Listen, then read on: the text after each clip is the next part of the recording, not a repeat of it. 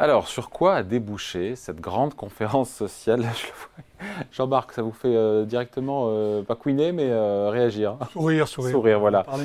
Pas dire ricaner, j'ai dit sourire. Donc là, cette grande conférence sociale, il y avait tout le monde hier, c'était au CESE, il y avait le patronat, les syndicats, la Première ministre, Bruno Le Maire, ministre de l'économie. Elle nous a dit quoi, la Première ministre? Elle nous a dit qu'elle a la volonté que le travail paye mieux, Bon, jusque-là, on peut à peu près tous d'accord sur, sur le principe. Mais j'ai envie de dire, euh, euh, Jean-Marc, Jean-Marc Vittori, éditorialiste aux échos, je ne le prends même plus, euh, c'est pas du ressort de l'État, en dehors de, des rémunérations euh, du SMIC. Je veux dire, tout le reste, c'est l'apanage des, des, entreprises qui fixent les niveaux des rémunérations, mais on peut les contraindre à être plus généreuses bah, on peut relever le SMIC, on peut fixer toute une série de contraintes. L'expérience prouve simplement que ça ne marche généralement pas. Euh, en France, on avait des salaires qui étaient indexés un petit peu sur ce qui se faisait dans le public euh, dans les années 60, 70. Euh, c'était le, secteur public qui donnait, qui donnait là hein, dans les négociations salariales. Il y avait celle de la fonction publique, mais celle aussi de ce qu'on appelait à l'époque les grandes entreprises nationales.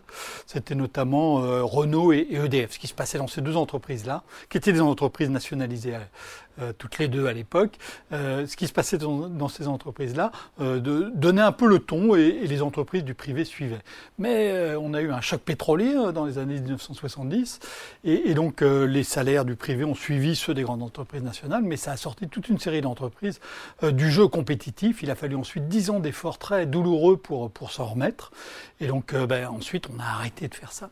Et, donc aujourd'hui, euh, le jeu, ce qui, ce qui, doit déterminer le niveau des, salaires dans les entreprises en France, ben, c'est le jeu de négociation au niveau des entreprises et au niveau des branches, point final. Oui, après, l'intersyndicale nous dit et demande au gouvernement de dégainer une nouvelle arme qu'on connaît déjà, mais euh, c'est le conditionnement des exonérations de charges sociales. Expliquez-nous le principe et pourquoi vous êtes pour ou contre? Alors, euh, on en France, hein, on est très fort pour empiler des dispositifs les uns sur les autres.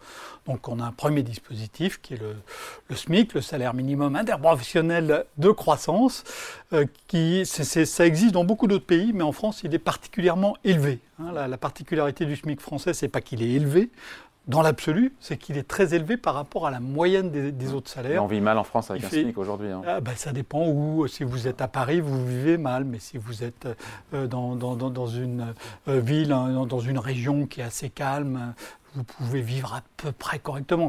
C'est pas la joie, hein, mais voilà. Donc on a, des niveaux de vie qui sont très différents selon les lieux, mais on refuse d'avoir des SMIC qui soient régionalisés en France. Donc on a, on a un, SMIC qui se situe dans la hiérarchie des salaires à un niveau qui est, qui est relativement haut par rapport à ce qui se passe dans les autres pays. C'est ça qu'il faut retenir. Et donc d'un côté on a ça, et de l'autre côté on a des exonérations de charges qui sont de cotisations sociales pour ne pas froisser les, les, les camarades des syndicats. Donc on a des exonérations de cotisations sociales qui sont très fortes au niveau du SMIC et qui ensuite baissent très vite. Donc euh, tout ça fait que on a les entreprises, les employeurs ont intérêt à garder beaucoup de salariés au niveau du SMIC parce que dès qu'ils les augmentent, ne serait-ce que de 10%, ils, à ce perdent leur ils ont des cotisations sociales qui deviennent beaucoup plus importantes. Et donc là, il y a un vrai problème, il y a un vrai problème qui a été euh, clairement identifié et, qui, doit être, euh, qui doit être réglé d'une manière ou d'une autre. Mais qu'est-ce qui est annoncé? Parce que, pardon, mais elle, a hum, débouché sur quoi cette conférence? Euh, sociale sur les salaires euh, Un haut commissariat aux rémunérations Bon, ça oui, pas Oui, oui, il y a des gens qui disaient qu'il faudrait bientôt faire un haut commissariat au commissariat pour qu'on s'y retrouve. Donc euh, ça ne mange pas de pain. je ne vois pas bien à quoi ça, ça va pouvoir servir. Hein. On a vu que la négociation sociale telle qu'elle avait été organisée hier, elle ne, se servait, elle ne servait à rien. Donc l'institutionnaliser, moi, ça ne me paraît pas très utile. Bon, première annonce. Euh, c'est intéressant d'ailleurs de voir que il n'y a pas eu de négociation, puisque ce qu'on retient de ce qui s'est passé hier, c'est uniquement les annonces de la Première ministre euh, à la fin. Et qu'est-ce qu'on retient alors qu'elle a dit Donc, euh, création d'un haut commissariat aux rémunérations. bon gadget, quoi. Euh, voilà. le deuxième point, c'est la création d'un nouvel indice d'inégalité des salaires entre les hommes et les femmes en entreprise, qui reste un, vrai problème. alors, est-ce qu'il fallait un nouvel indice? On parle d'index d'ailleurs, ce qui est un peu curieux, parce que normalement, on devrait parler d'indice. Les, mots ont leur importance, parce qu'un index, on peut mettre à l'index. Mm. voilà. Et, et, ça, n'est pas très favorable. Bon, un indice de, pour regarder, pour mieux regarder les écarts de salaire entre les hommes et les femmes, pourquoi pas? Euh, Pour euh, donner un peu plus de gueule au tout, hein, on aurait pu dire bah, que c'est Claudia Goldin qui va s'en occuper. Claudia Goldin, c'est une femme économiste qui a obtenu le prix Nobel d'économie la semaine dernière pour ses travaux sur les inégalités entre les hommes et les femmes en entreprise. Donc ça aurait, pu avoir de la gueule, non, ça, ça leur pas venu à l'idée. Donc un nouvel indice, pourquoi pas, euh, sachant que c'est très compliqué de faire des indices qui reflètent vraiment euh, ce qui est, qui, compare vraiment ce qui est, ce qui est comparable. Et, on voit qu'on a plein de données sociologiques qui expliquent les écarts de salaire entre les hommes et les femmes. Donc deuxième point, c'est ça. Et troisième point, c'est la menace de toucher au minima de branches. Euh, et ça, en fait, c'est la seule vraie annonce euh, Parce qu'il y a certains minima de branches qui sont en dessous Parce du SMIC, que, même si dans les faits, les gens sont payés au SMIC. Hein, je veux dire, personne n'est payé en dessous du SMIC. Hein. Mais alors, ce qui se passe, c'est que... Oh, il y a un sujet là-dessus. Hein. Les gens que, sont payés au SMIC. Alors, parce que quand le SMIC euh, euh, augmente très fortement, il rattrape plein de gens qui sont un peu au-dessus du SMIC. Ouais. Et donc, ces gens-là, maintenant, se retrouvent au SMIC et leur employeur profite, du coup, des exonérations ah. de cotisations sociales. Parce que ceux qui sont juste au-dessus du SMIC ne sont pas augmentés autant que le SMIC. Voilà, elles ne sont pas augmentées autant que le SMIC. Eh ben non, non puisqu'on a un retard dans l'alignement des grilles en permanence, puisque les grilles, elles sont augmentées avec, au rythme des négociations sociales. Donc il faut, il faut des mois de négociation. Euh, et ensuite, il faut des mois pour que ça rentre en, en, œuvre, alors que le SMIC, lui, il est augmenté automatiquement dès que les prix augmentent de ouais. 2% pour euh, les, les, les ménages les moins favorisés.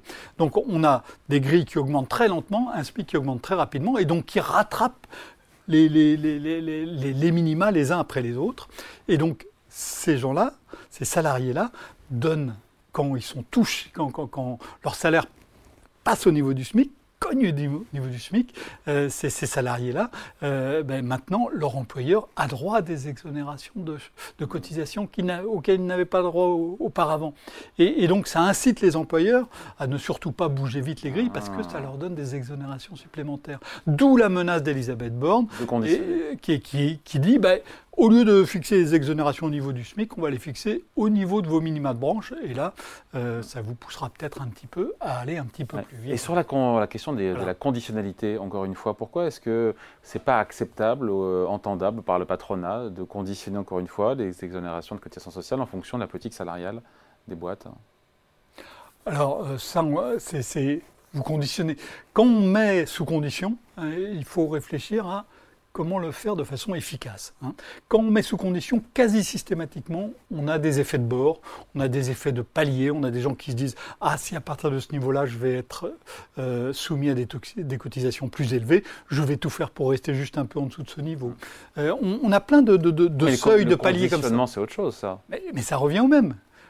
Ben, la, la, condition, il faut qu'elle soit respectée. Ouais. Comment vous définissez la condition? Ouais. Euh. Il y a des entreprises qui, ont les moyens d'augmenter les salaires aujourd'hui. Il y en a d'autres pour lesquelles c'est beaucoup plus compliqué. Euh, et, donc, comment est-ce que vous faites le tri entre les entreprises qui doivent, qui devraient augmenter les salaires, et celles qui ne, le peuvent pas? On peut retomber dans... Et là, on retomberait dans une logique qui serait complètement administrée.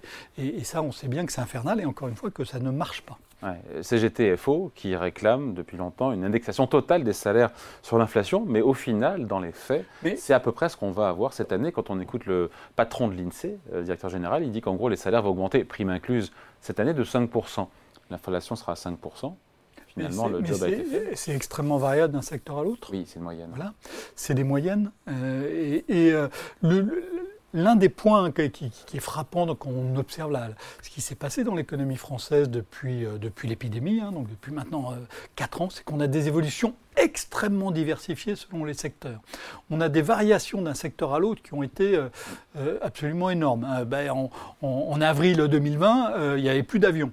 Donc euh, l'activité du secteur aérien s'est complètement effondrée. Hein, elle a été réduite euh, à zéro. Par contre, euh, les, épiceries qui, euh, et, les restaurants, pareil.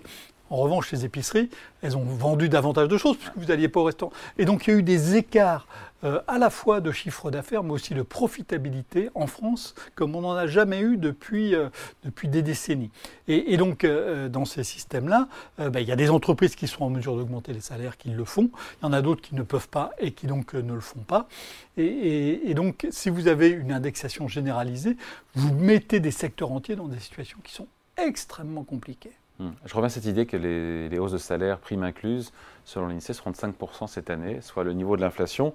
Oui. Donc, a priori, pas de perte de pouvoir d'achat. Je note que l'an mmh. dernier, les salaires ont augmenté en moyenne de 3%.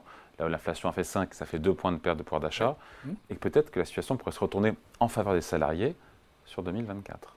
Ça n'est ça, ça n'est pas impossible. Euh, encore une fois, il y, a des, il, y a, il y, a, des secteurs où il y a des marges euh, qui ont euh, beaucoup, en moyenne, c'est une moyenne qui, qui, ont beaucoup progressé, mais oui, mais la moyenne, ça devient un outil de plus en plus difficile à, à employer dans ces, de, de, dans ces discussions, même si ça reflète une, une, une, réalité abstraite. Donc, il faut il faut beaucoup se, se, se méfier de ça. Et, et, puis et puis derrière, il faut voir que le, en face du salaire, il y a une production. Hein. Mm.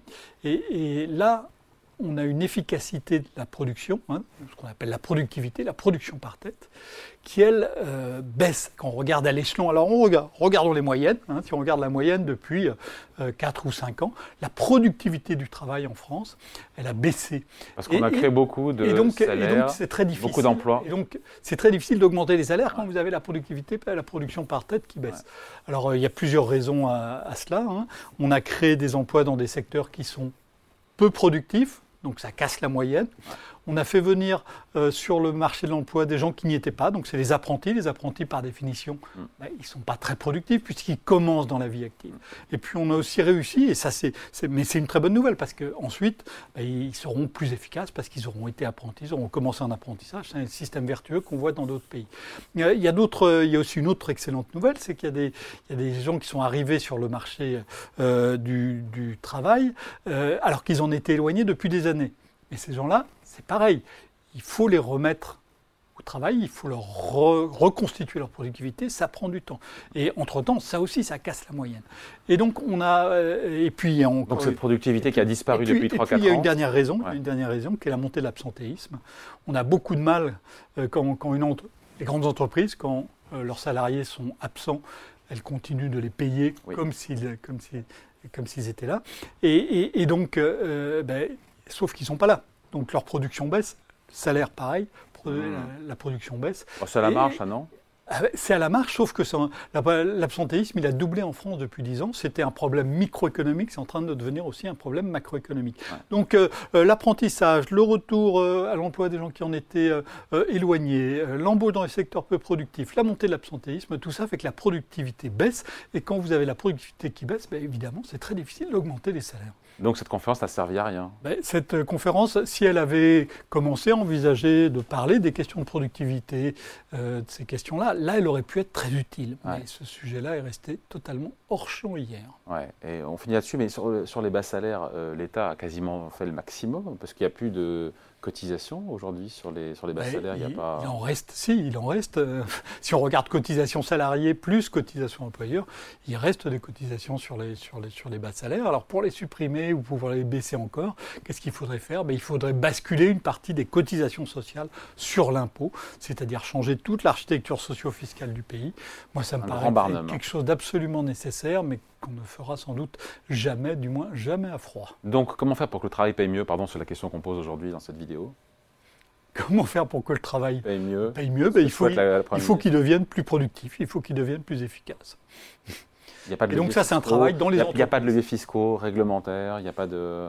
La, les, les, en France, on manque ni de leviers fiscaux, ni de leviers réglementaires. En revanche, on a des problèmes de management. Vous avez entendu parler de management hier? Donc vous avez, vous avez des indices hein, de qualité managériale dans les différents pays. La France est particulièrement faible. Vous avez entendu parler de ce sujet-là Vous avez des petits chefs qui fonctionnent en commandant de contrôle, hein, qui, qui, imposent des ordres sans, sans, tenir compte de ce qui monte de la base. C'était très efficace sur la chaîne euh, à la Charlie Chaplin. Euh, sur, euh, dans les entreprises d'aujourd'hui, c'est totalement euh, obsolète et ça décourage les gens de travailler. Vous avez entendu parler de ces sujets-là oh, Il n'y a, voilà, a, pas que de la réglementation et de la fiscalité. Il y a plein d'autres outils pour euh, pour euh, remonter les, les, les, salaires en France, pour rendre le travail plus productif. Mais ça, ça suppose en discuter, ça suppose d'avoir un dialogue social de qualité. Et en France, euh, la, la, la, réunion d'hier en a été un exemple parmi d'autres. Le dialogue social fonctionne souvent extrêmement mal. Et pour moi, c'est l'une des principales faiblesses économiques du pays. Les décryptages signés Jean-Marc Vittori, éditorialiste aux échos. Merci Jean-Marc. Merci à vous. Salut.